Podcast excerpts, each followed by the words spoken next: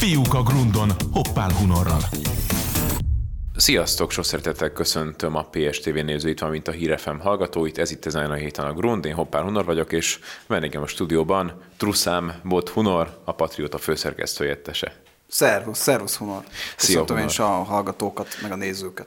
Nagyon örülünk, hogy ismét itt vagy, és ezen a héten országos tendenciákról fogunk beszélni, és a kicsit a politikai palettára rátekintünk, és megpróbálunk a folyamatok mögé nézni, valamint azokat a következő politikai és kampányidőszakra vonatkoztatni, hiszen a mediának kijött egy közvéleménykutatása, amely mérés tanulsága szerint több fontos adatról kaptunk tanúbizonyságot. Az egyik ilyen a magyar választani tudó lakosság körében, hogy bizony 48 százalék akar kormányváltást, tehát a magyar választópolgárok kevesebb, mint fele szeretne váltást e tekintetben, tehát többen szeretnék a jelenlegi Ugye egy baloldali, baloldalhoz közel álló közvéleménykutató szerint, tehát azt is tegyük hozzá, hogy nem a, a jobboldalisága nem vádolható. A jobboldalisága nem vádolható közvéleménykutató.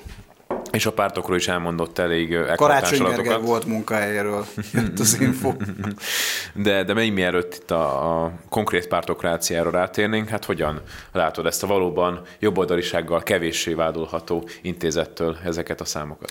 Szerintem nagyon sok minden beérett a Fidesz politikájában, ami ugye korábban kicsit ilyen negatív hullámban volt, ugye infláció, kétjegyű volt, most már egy számjegyű, akkor ugye a miniszterelnök úrnak kitartó politikai munkájának köszönhetően, hogy megérkeztek az EU-s pénzek, vagy EU-s forrásoknak egy, egy része, tehát hogy szerintem ezek javítják a közhangulatot, de hát ugye azért a stabil 13 éves munkának is az eredménye, hiszen ugye a mindenkinek, aki, aki akar dolgozni, annak van munkája, tehát hogy nincsen munkanélküliség, és, a, és szerintem, hogy mondjam, gazdasági szempontból bizakodóak a magyarok, ahogy látom, mint mondjuk egy fél évvel, vagy egy, egy évvel ezelőtt, szerintem. Tehát ezek mind szerintem közbejátsz, közrejátszanak abban, hogy, hogy, hogy a regnáló kormánypárt támogatottsága kitartóan erős vagy növekszik, és hát szerintem még, még az is, amiről ugye itt is beszéltünk már, hogy ugye azért egy olyan világot élünk, ami, ami nem túl stabil és tele van veszéllyel. Ugye elég csak azt nézni, hogy hány háború zajlik jelenleg is a, a világban, akár Ukrajnára nézünk, akár ugye az izraeli-palesztin háborúra nézünk, tehát hogy az ilyen időszakokban stabil vezetésre van szüksége, az, vagy stabilitásra van szüksége az embereknek, megerősítésre van szüksége az embereknek, és, és nem, fog, nem, nem népszerű az ilyen limlom össze-vissza párt, színes, szivárványszínű pártkoalícióknak a népszerűségének. Nem ez az időszaka szerintem, pont emiatt. Nem tesz-vesz városra van szüksége manapság akár Budapestnek, vagy akár a, az ország többi városának, bár azért a Budapesti Városvezetés Karácsonyi Gergely kapcsán ezt erősen láthatjuk. Nem biztos, hogy öregbíti a ellenzék hírnevét és a baloldal esélyeit, de visszakanyarodva azt is láthatjuk, hogy a biztos pártválasztók körében 50% fölötti szavazói támogatottságot tudhat maga mögött a Fidesz-KDNP szövetség, hogyha vasárnap tartanák a választásokat, emellett pedig 10% körül tudna végezni a demokratikus koalíció, és akkor lefele van egy ilyen skála, egy 8%-os a, tulajdonképpen a dobogón megerősített helyen lévő mi hazánk, és 7%-on a 2019-ben még az EP választáson triumfáló és két képviselőt a testületbe küldő Momentum, és 6%-on meglepetésre, vagy nem meglepetésre a két farkú kutyapárt, és elvileg 5%-on még bejutna a Jobbik is. Itt olyan... Hát az ez rezeg a lét szerintem a Jobbik. Erősen rezeg, de... és, és MSZP-t nem látunk. Nem, nem. Hogyan látod ezeket a, a számokat így a maguk teljességében és külön-külön is, hogy, hogy értékeled? Hát az, az, az látszik, hogy ugye a demokratikus koalíció koalíciónak, a Gyurcsány Ferencnek a dominanciája az továbbra is meghatározó a, a bal oldalon, az ellenzéki oldalon. Tehát, hogy őt nem lehet azon az oldalon megkerülni. Ugye voltak, és beszéltünk erről is ugye jó múlt korábban, hogy ugye a, ezek az ilyen kilengések, Donát Annának ezek a próbálkozásai, hogy jó, beszólok a Feri bácsinak, Gyurcsány Feri bácsinak, de azért azt látjuk, hogy azért hogy azért továbbra is a, a, azok, akik tudják, hogy mit akarnak, és ha baloldal támogatják, azok inkább Gyurcsány Ferencet választanák, mint a politikai teljesítményt, vagy politikai mondani valóval nem rendelkező momentumot. Tehát szerintem ott a folyamatosan az, tehát ő elnyomja a teljes baloldalt, és amellett is van egy ilyen hogy mondjam, tehát ötlettelenség az ellenzéki oldalon, az látszik. Tehát, hogy ő még mond valamit. Tehát, és ugye a politikában mindig jó mondani inkább valamit, mint hogy, ha ne, tehát a rosszat mondasz is jobb, mint ha nem mondanál semmit. És ott ők szerintem azzal küzden a Momentum is, és az összes többi kispárt, hogy, hogy nincs mondani valójuk. Tehát, hogy tudsz mondani valamit a, akár a Momentumtól, vagy a, a, a, akár a, a, mit mondjak, LMP vagy, vagy még alatta lévő pártoktól nem sok, nem sok politikai teljesítményt látsz, látsz a részükről. Most a mi hazánk egyébként szerintem pont ezért lóg ki felfele, mert nekik vannak projektjeik, amiket, amik láthatóan érdek, az emberek érdeklődését elérik. Más kérdés az, hogy, hogy azért szerintem egy kicsit derül át az a 11% az ő népszerűségük tekintetében, de, de, de van, van egy-két, egy-két olyan dolgot találtak saját maguk számára, ami, hogy mondjam, amivel tudják identifikálni, meg tudják határozni a saját politikai arculatukat, akár a család, például ez a családplakát, vagy a apavá, apaság. Legférfiasabb férfias, dolog igen, az apaság. Ezek, igen, ezekkel igen, a dolgokkal megpróbálnak egy olyan réteget megszólítani, aki szerintem azért jobb oldali, tehát Fideszbe is belóg, de, de, de, de valami, valami plusz ahhoz képest, vagy nem tudom, tehát vagy valamelyik irányba. Akik nem feltétlenül nyitnának a, a radikális jobb oldal felé.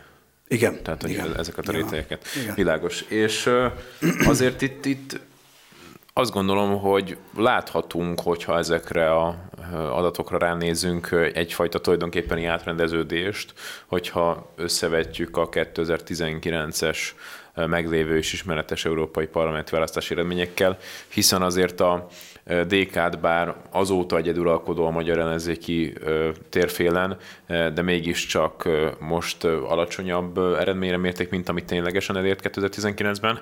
És ne feledkezzünk meg a Momentumról sem, amelyet már szörmentén megemlítettem, hogy ők tulajdonképpen ezzel a 7% körüli eredménnyel, ahogy számolok, az egy képviselőki küldését Igen. jelenteni az Európai Igen. Parlamentbe. Tehát ők egy nagyon felívelő szakaszban voltak ott 5 évvel ezelőtt, amikor 10% körüli eredménnyel Igen. két képviselőt ki tudtak küldeni, akkor nagyon is triumfáltak és örömködtek e fölött, ugyanakkor őket is elérte tulajdonképpen az a bárd, hogy a mondani való nélküliség, illetve az elnépszerűtlenedés árnya rájuk vetült, és itt azért kíváncsi vagyok arra, hogy mit gondolsz arról is, hogy itt ebben tulajdonképpen a 2022-es országgyűlési választások is gyakorolhattak hatást a tekintetben, hogy ezek a mikropártok tulajdonképpen a gyurcsány mögé állásra a saját integritásukat, szuverenitásukat vesztették el. Persze, persze. Az egyértelműen így van. Most gondolj vissza a Momentumnak a történetére. Ugye ők azzal kezdték, vagy azzal próbálták meg meghatározni magukat, hogy egy ilyen európai, fiatalos, és nem az a, nem, nem az a baloldal már, ami, ami ugye Gyurcsány Ferenc, amit a Gyurcsány Ferenc és az MSZP, DK képvisel, tehát ők ugye úgy is indultak, hogy ők soha nem fognak összefogni a Gyurcsányjal, és Fe, Fekete Győr mindenféle csúnyákat mondott Gyurcsány Ferencre, de aztán láttuk, hogy ugye kihez ment, tehát kiszivárogtak azok a képek, hogy kihez ment tanácsadásért, hát aztán később Gyurcsányhoz. Tehát, hogy nyilván ezek a a saját identitásuknak, a saját ö, önmeghatározásuknak, tehát folyamatosan faragják le a saját arculatukat ezzel, és, és állnak be a meglévő baloldali irányok mögé. Tehát, hogy Szerintem, és ugye ezt beszéltük is a múltkor, hogy ugye pont erről szóltak például Donát Annának ezek a kirohanásai, erőszakos kirohanásai, hogy látták azt, hogy szakadnak be, és egyszerűen és, nem, és megeszi őket a DK, úgy, mint az összes többi ellenzéki pártot, és, és nem, tudnak, nem tudnak kitűnni semmivel. Tehát, hogy ott van csak annyival, hogy ők fiatalabbak pár, két generációval, vagy egy generációval, mint a, a DK-sok, DK-sok, tehát, hogy más mondani valójuk nincs, és pont ezért szerintem erről szóltak ezek a, ezek az ilyen pengeváltások, ilyen gyenge pengeváltások Donát Anna és a Gyurcsány Ferenc részéről, de valójában olyan a olyan az egész ö, rendszer, és ugye lesz egy önkormányzati választás is ezzel párhuzamosan, amikor me, ahol meg viszont meg, muszáj lesz megegyezzenek a, a városokba, a kerületekbe, a, a, a jelöltek tekintetében. Tehát, hogy ilyen szempontból ö, kényszerhelyzetben is vannak, mert, ö, mert nem lehet egyszerre haragudni és nem haragudni a másikra, vagy széttartani és, és össze is tartani. Tehát, hogy, hogy emiatt azért kényszerben vannak, és együtt kell működniük, és ezek mind hosszú távon az ő népszerűségüknek, önállóságuknak a leszalámizódásához vezetnek. Ez az együttműködési kényszer. Ami szerintem nem is kényszer, tehát hogy ők, tehát hogy nincs, nincs karakterük ezeknek a politikusoknak, az látszik. Ez is egy fontos probléma szerintem. Emellett pedig a Jobbik 5%-ára azt mondtad, hogy ott azért elég erősen rezeg a léc. Hogyan látod itt a, a 180 fokos fordulat utáni történeti és politikai igazságszolgáltatás elérheti a teljesen lelkét vesztett és meghasonlott jobbikot azáltal, hogy esetleg kiesik az Európai Parlamentből? Júniusban. Hát most, hogyha megnézzük, Gyöngyösi Márton, ugye az EP képviselője a Jobbiknak, az ő karrier útját, tehát önmagában a, a hogy mondjam, tehát a teljes 108 szélkakas irányváltásoknak a, a gyűjteménye az ő politikai pályafutása. Tehát, és ez az, sajnos a jobbikra is jellemző, és az emberek azért nem felejtenek e, ilyen gyorsan, tehát, hogy ugye elindult valahonnan jobb oldalról e, ez a párt, aztán volt, lett egy kicsit széls, szélső jobboldali párt, aztán utána Spinoza házban lett e, balliberális párt, vagy hát ilyen középre nyitó Bona Gábor által középre nyitó párt, és aztán ugye most meg a teljes, utána a teljes a Jakab Péterrel, illetve Gyöngyösi Mátorral szerintem a teljes a mostani Gyöngyösi Mártonnal tegyük hozzá, tehát nem a, aki ugye listázta volna a zsidó képviselőket, tehát ugye a, mert ugye az is ő volt, tehát, és nem is annyira régen, tehát ugye a, az európai, meg a nem tudom, a néppárt fele, a mostani néppárt felé nyitó Gyöngyösi Mártonnal szerintem tehát az emberek, emberek ennyire gyorsan nem felejtenek, tehát hogy megkérdezik azt, hogy akkor ti, ti kik is vagytok valójában, és akkor a válasz valahol az, hogy hát megélhetési politikusok. Tehát, hogy ami éppen, éppen szükséges, arra, arra megyünk, tehát, hogy erre nem tudsz szebb, szebb szót használni, tehát, hogy karrierista politikus, aki azon van, hogy a következő ciklust túlélje, de nincsen íve annak a pályának, amit befut.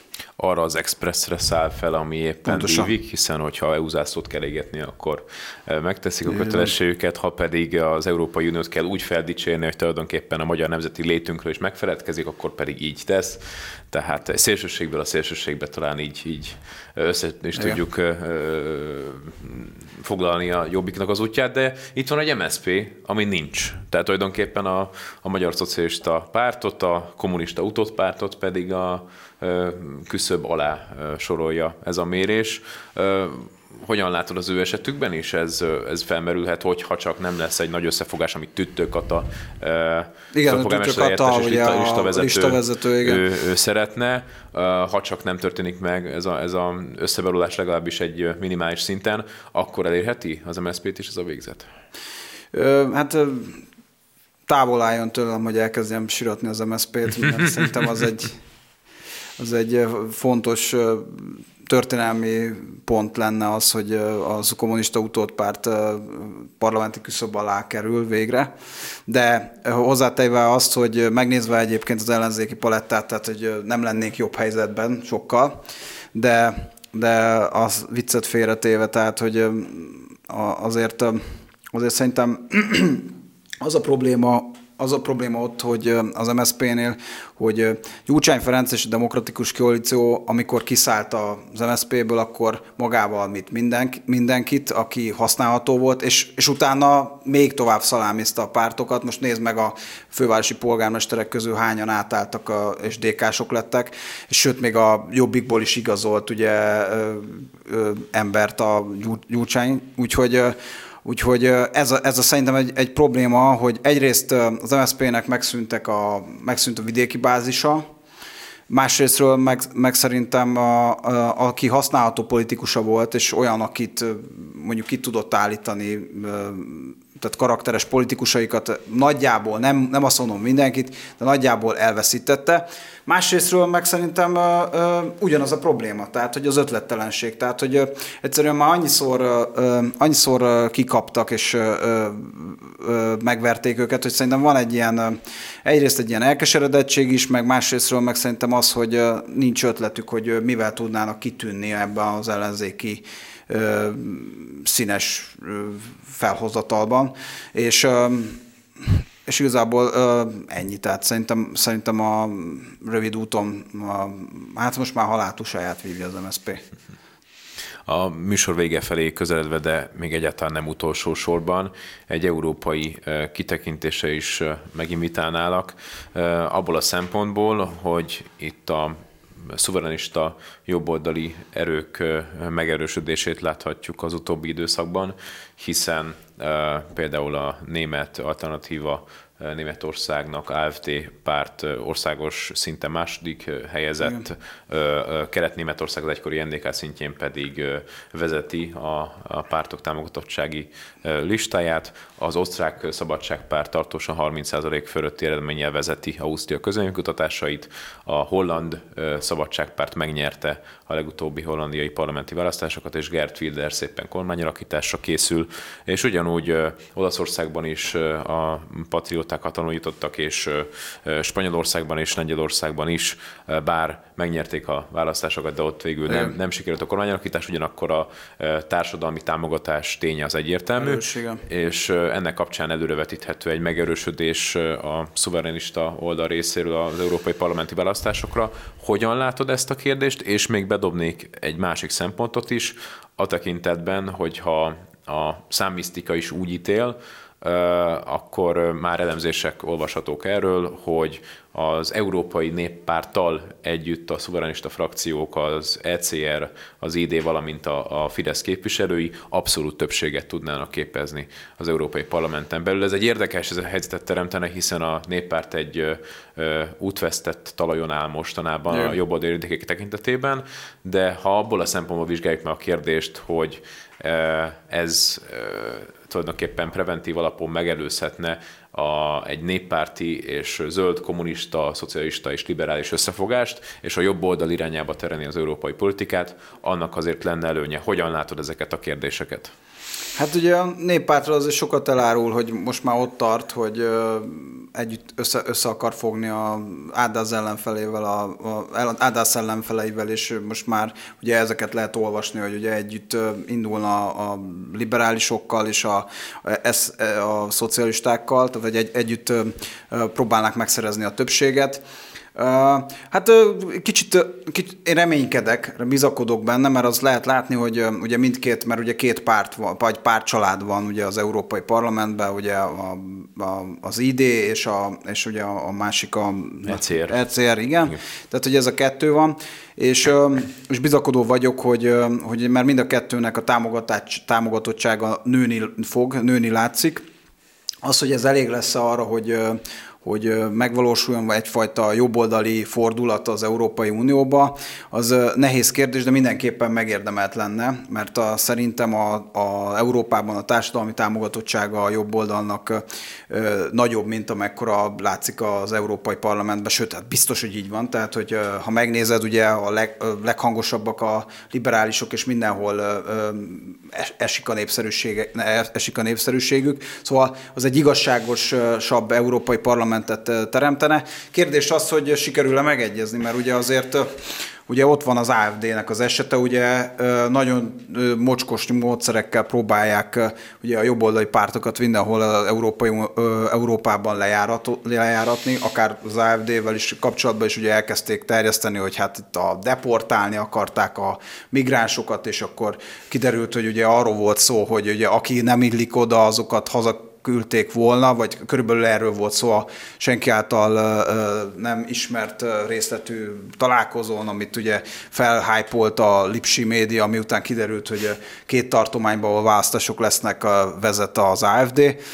De mindegy, tehát, hogy nem fognak, tehát az nem fognak válogatni a módszerekben, és azon lesznek, hogy összeugrasszák a... És ugye mi történt utána? Ugye az okos jobboldaliak mit csinálnak, ugye azt hiszem, hogy a Löpenféle párt elhatárolódott az AFD-től, valami, valami ilyes, vagy AFT-nek eznek, ezen mondatától, tehát hogy ne, jó lenne, hogyha nem engednénk azt, hogy, hogy megosszanak bennünket, mert ezek annyira átlátszó történetek, hogy az elképesztő. És persze ez egy, tört, ez egy eset, és a osztrák szabadságpártnál pedig ott van a titkosszolgálati akció, vagy a Szájer Józsefnél ott van a jó esélye titkosszolgálati akció, ahogy próbálják a jobb oldalt, a jobboldali erőket és azoknak a vezéralakjait kiiktatni a képből, és mindent meg fognak tenni annak érdekében, hogy megosszák a, az amúgy hasonló értékrendű jobboldali pártokat, Úgyhogy nem szabad ezt engedni, és azon kell lenni, hogy a európai, Európában élő jobboldali embereket egy egy akolba terelje a, a, az Európai Parlament, és akkor egy jobb unió és egy igazságosabb Európai Unió lehet. Mi csak kérdezünk. Pesti srácok interjúk. Sziasztok, Szabó Gergő vagyok, ez pedig a pestisrácok.hu Mi kérdezünk című műsora. Mai vendégünk pedig Gruntner András, dr. Gruntner András, a mi hazánk budapesti főpolgármester jelöltje. Üdvözöljük körünkben. Tiszteltek, köszöntöm a nézőket. És hát ugye egyre több főpolgármester jelöltről tudunk, egyre színesebb a paletta. Talán kezdjük azzal, hogy a, a mi hazánknak nyilvánvalóan fontos a, az arc építésében az, hogy saját főpolgármester jelöltje legyen. A mikéntekről, hogyanokról beszéljünk, de hogyan alakult ki ez a... Volt-e egyáltalán vita erről, hogy legyen saját jelölt? Nem tudom, hogy volt-e vita, ugyanis engem így egyszer csak felhívott Torockai László, és közölte, hogy ha elvállalom természetesen, akkor ők már az elnökség mi engem jelölne erre a pozícióra. Nem tudom, hogy volt-e más jelentkező, talán volt egy, a budapesti elnök, de ő ezt elfogadta abszolút korrekt módon, úgyhogy teljes válaszélességgel támogatásáról biztosított. Mi az, amiben nagyon-nagyon mást próbálnak mutatni, vagy kínálni a választóknak, mint mondjuk más jobboldali pártok, és akkor nyilvánvalóan kezdhetjük a Fidesz-szel. Hát a Fidesznek a Budapest koncepciójáról nem sokat tudunk, ugye egyelőre a főpolgármester jelöltjük sincsen. Tarlós koncepciójából tudunk kiindulni. Én azt gondolom, hogy a tarlósi városvezetés az nagyságrendekkel magasabb színvonalú volt, mint az egyébként teljesen színvonaltalan jelenlegi városvezetés. Én azt gondolom, hogy az ő mérnöki hivatása az predestinálta őt egy szakmai munkára. Én úgy gondolom, hogy nekünk szintén szakmai alapra kell helyezni Budapest irányítását, tehát nem politikai, hanem inkább szakmai megközelítéssel élünk. Én jogász vagyok, úgyhogy nem mérnök, de azt gondolom, hogy mind a két szakma határmesdjéjén valahol, talán még a közgazdaságtan tartozhat ide, aminek a határmesdjéjén áll egy optimális városvezetés szakmai felkészültsége. Azzal nyilván nem sértem meg, ha azt mondom, hogy jelenleg úgy tűnik, hogy nem sok esélye van arra, hogy, hogy főpolgármester legyen, és ebből adódik a másik kérdés, hogy a mostani palettát nézve, akár itt sokan ki is golyózhatják egymást a jelöltek közül. Lát-e olyan lehetőséget, hogy ön vagy a párt úgy dönt, hogy visszalép egy másik jelölt javára? Semmiképpen nem. Tehát mi egy harmadik utas politikát, egy önálló politikát viszünk, ezt, ezt a leghatározottabban tartjuk az iránymutatásnak számunkra, úgyhogy azzal, hogy, hogy nincs akkora esélyem, mint a többieknek, nyilván tisztában vagyok, ugyanakkor egy ilyen megmérettetésnek nem csak az a lényege, hogy ki nyer, hanem itt jó esetben programok fognak ütközni, bár úgy gondolom, hogy ez, ez nem fog megvalósulni sajnos a gyakorlatban, de elméletileg programok ütköznek, ahol, ahol mindenki megmutatja az embereknek, hogy milyen irányban látja Budapest jövőjét. Én azt sem bánom, hogyha ezzel a programmal mi inspirálunk más pártokat, akik esetleg ezeket a programpontokat majd megvalósítják. De említette, hogy a tarlós ér mennyivel nagyságrendekkel nyilván jobb, mint egy baloldali városvezetés, és hogyha azt mondták, hogy határozottan nem lépnek vissza.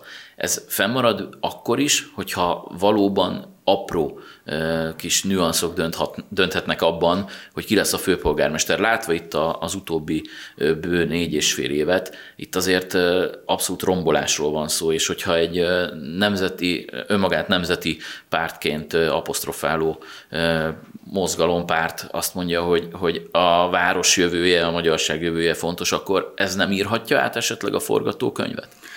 Hát nézze, én biztos, hogy nem érezném jól magam személyesen, ha a király csináló lennék a baloldalon, de azt figyelembe kell venni, hogy, hogy azért itt mindenki azt teszik, amit főzött. Tehát más pártoknak a ilyen-olyan jó vagy rossz eredményért mi, a mi hazánk mozgalom nem vállalhat felelősséget. Tehát egyszerűen, hogyha nem, nem sikerül a Fidesznek leváltani a mostani baloldali liberális koalíciót, akkor, akkor ezt maguknak kell, hogy betudják. Tehát nem, nem hiszem, hogy nekünk ezért bármiféle felelősségérzetükkel kellene számolni.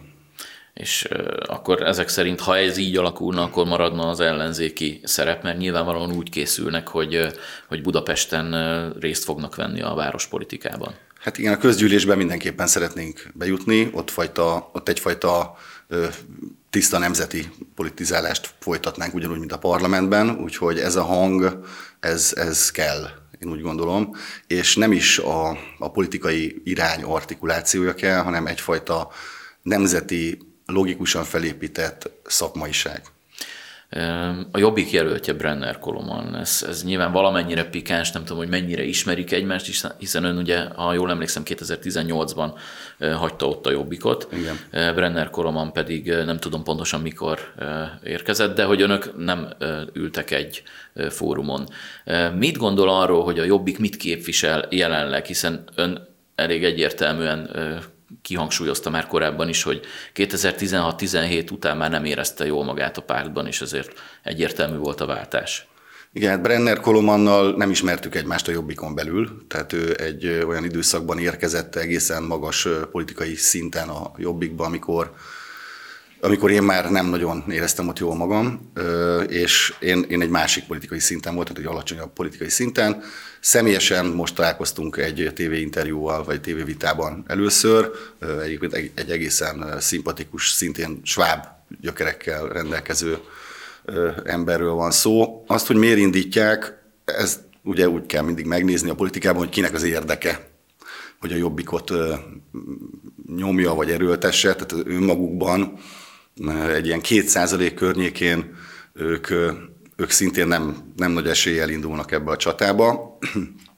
Én úgy gondolom, hogy a baloldalnak van a legnagyobb érdeke abban, egészen pontosan szerintem Gyurcsány Ferencnek, aki koalíciós partnere a Jobbiknak, már a pártja, hogy, hogy a jobb oldalon egyfajta zavarkeltésként indítsa a Jobbikot. Én nem hiszem, hogy egyébként a Jobbikra sok szavazat fog érkezni, az emberek azért már átlátnak a Jobbiknak a politikai manőverein, de egészen hiteltlenné vált ez a párt, sajnos.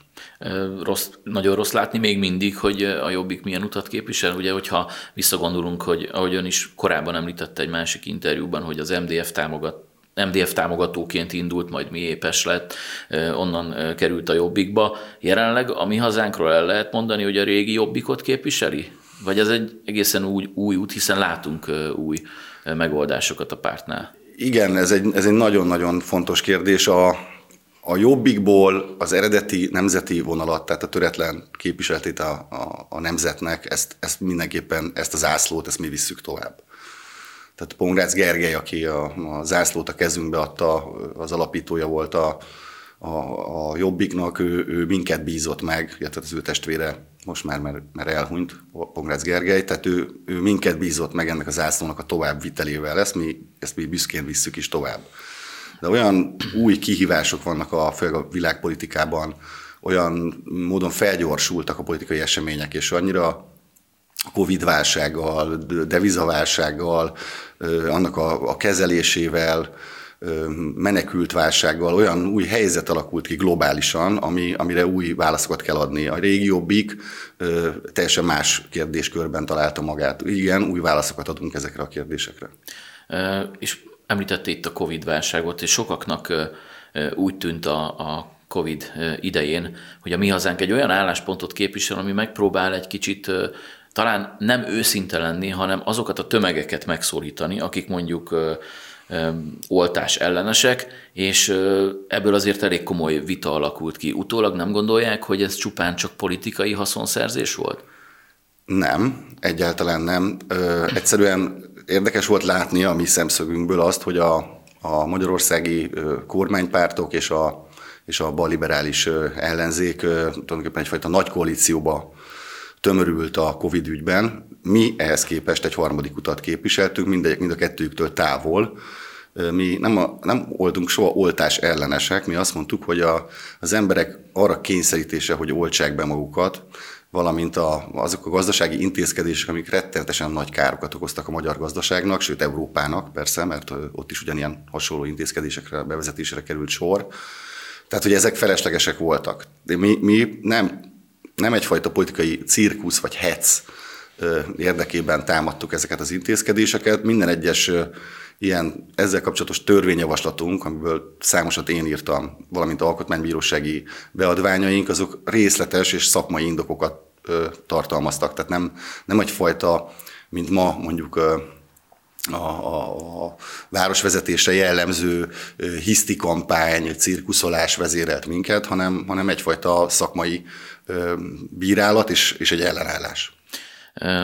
Itt a fővárosi közgyűlést említettük. Én évek óta járok oda, és hogyha a mi hazánk beüt, akkor rengeteg olyan vitával fog szembesülni, amit az utóbbi években a, a baloldali városvezetés diktatórikus jellegét domborította ki. Mit gondolnak arról a utóbbi négy és fél évről, ahol itt sorban lehetne eh, mondani a botrányokat, a Városháza botrányt, eh, legutóbb a Végmór ügyet. Tehát ezek, ezek azért olyan eh, történetek, amik a, a régi Demszki féle 2010 előtti budapesti korszakot idézik. Önök mit tennének ez ellen?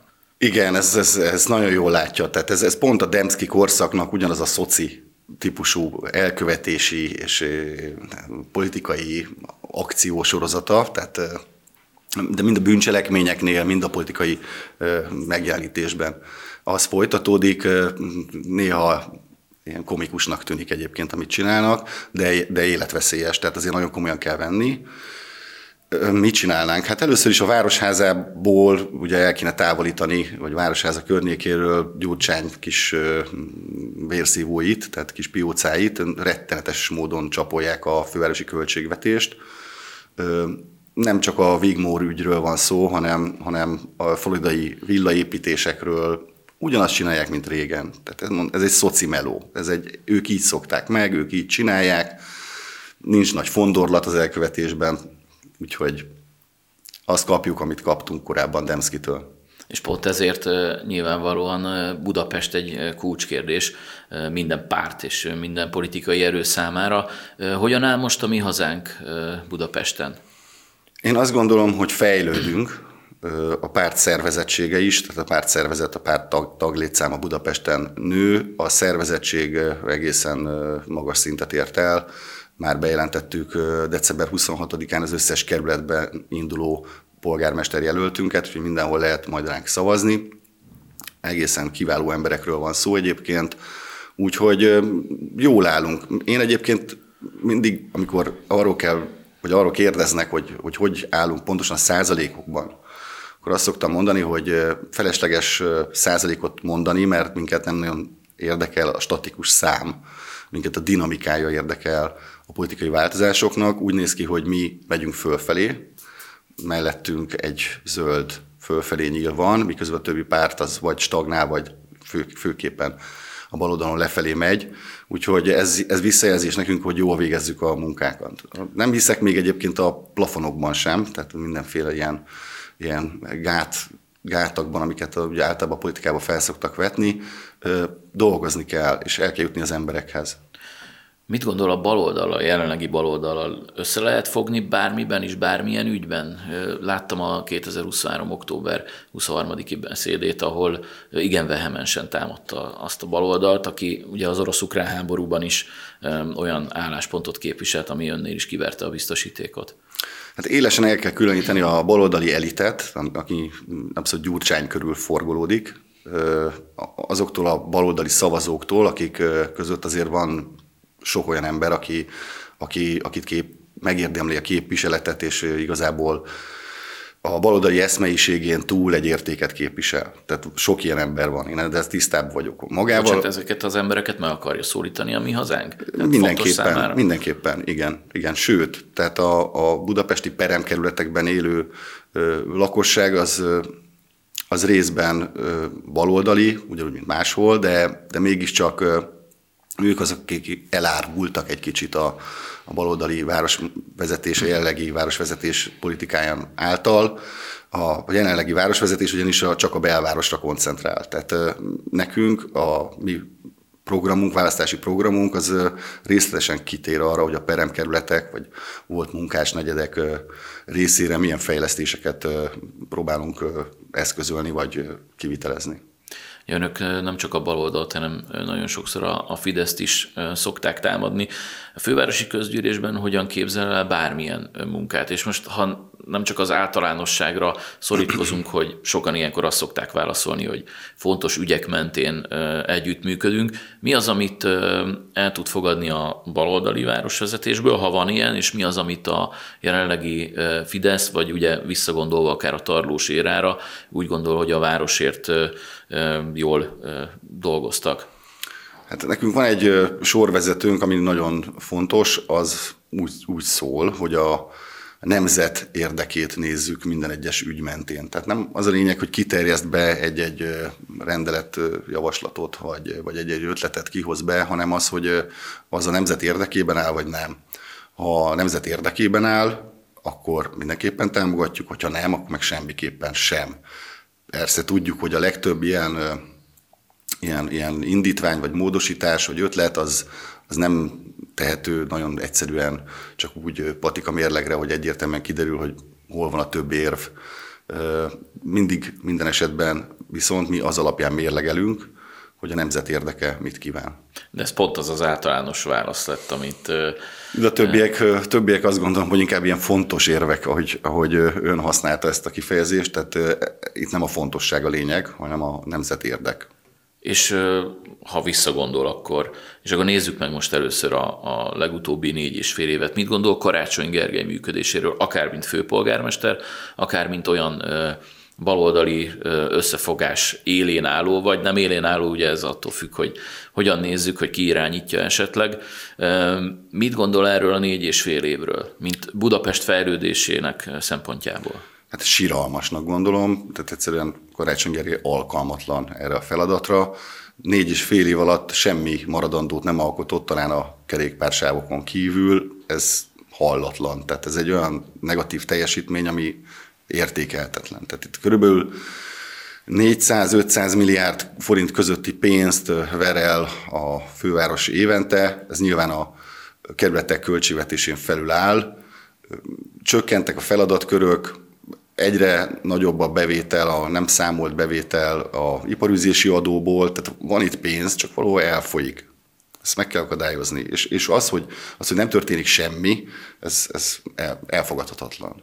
Most ebben benne van az, hogy a, a főváros egyfajta, ezt, ezt valószínűleg Gyurcsány találta ki, egyfajta egy ilyen ellenállási központot, egy ilyen támaszpontot próbál építeni a, a kormányjal szemben, Én nem hiszem, hogy ez Budapest hasznára válna. Értem a politikai szándékot, de a gyakorlatban egy fővárosi vezetésnek nem az a feladata, hogy politikai ellenállást vagy, vagy nyomást gyakoroljon a kormányra, hanem az, hogy ha a közszolgáltatások zavartalan működését biztosítsa. Most ennek következtében a kormány is persze, mert olyan, olyan a fogadjisten, mint az adjon Isten, egy kicsit úgy látom, hogy levette a kezét a városról, kicsit elengedte Budapestet, tehát, e, és ez sem megengedhető. Tehát Budapest, a magyarok fővárosa, Magyarország fővárosa, csak együtt lehet fejlődni, ha Budapest fejlesztése leáll, akkor leáll az ország fejlődése is. De itt a Budapest bérletek kapcsán pont, hogy a kormány nyújtott most mentővet Karácsony Gergelyéknek. Igen, hát ez a túlzás, hogy mentővet, ez egy, ez egy üzlet, ez egy deal, tehát ez, ez, ezt végig kellett gondolni. Én úgy gondolom, hogy jó döntés született, talán pont ma meg is állapodtak.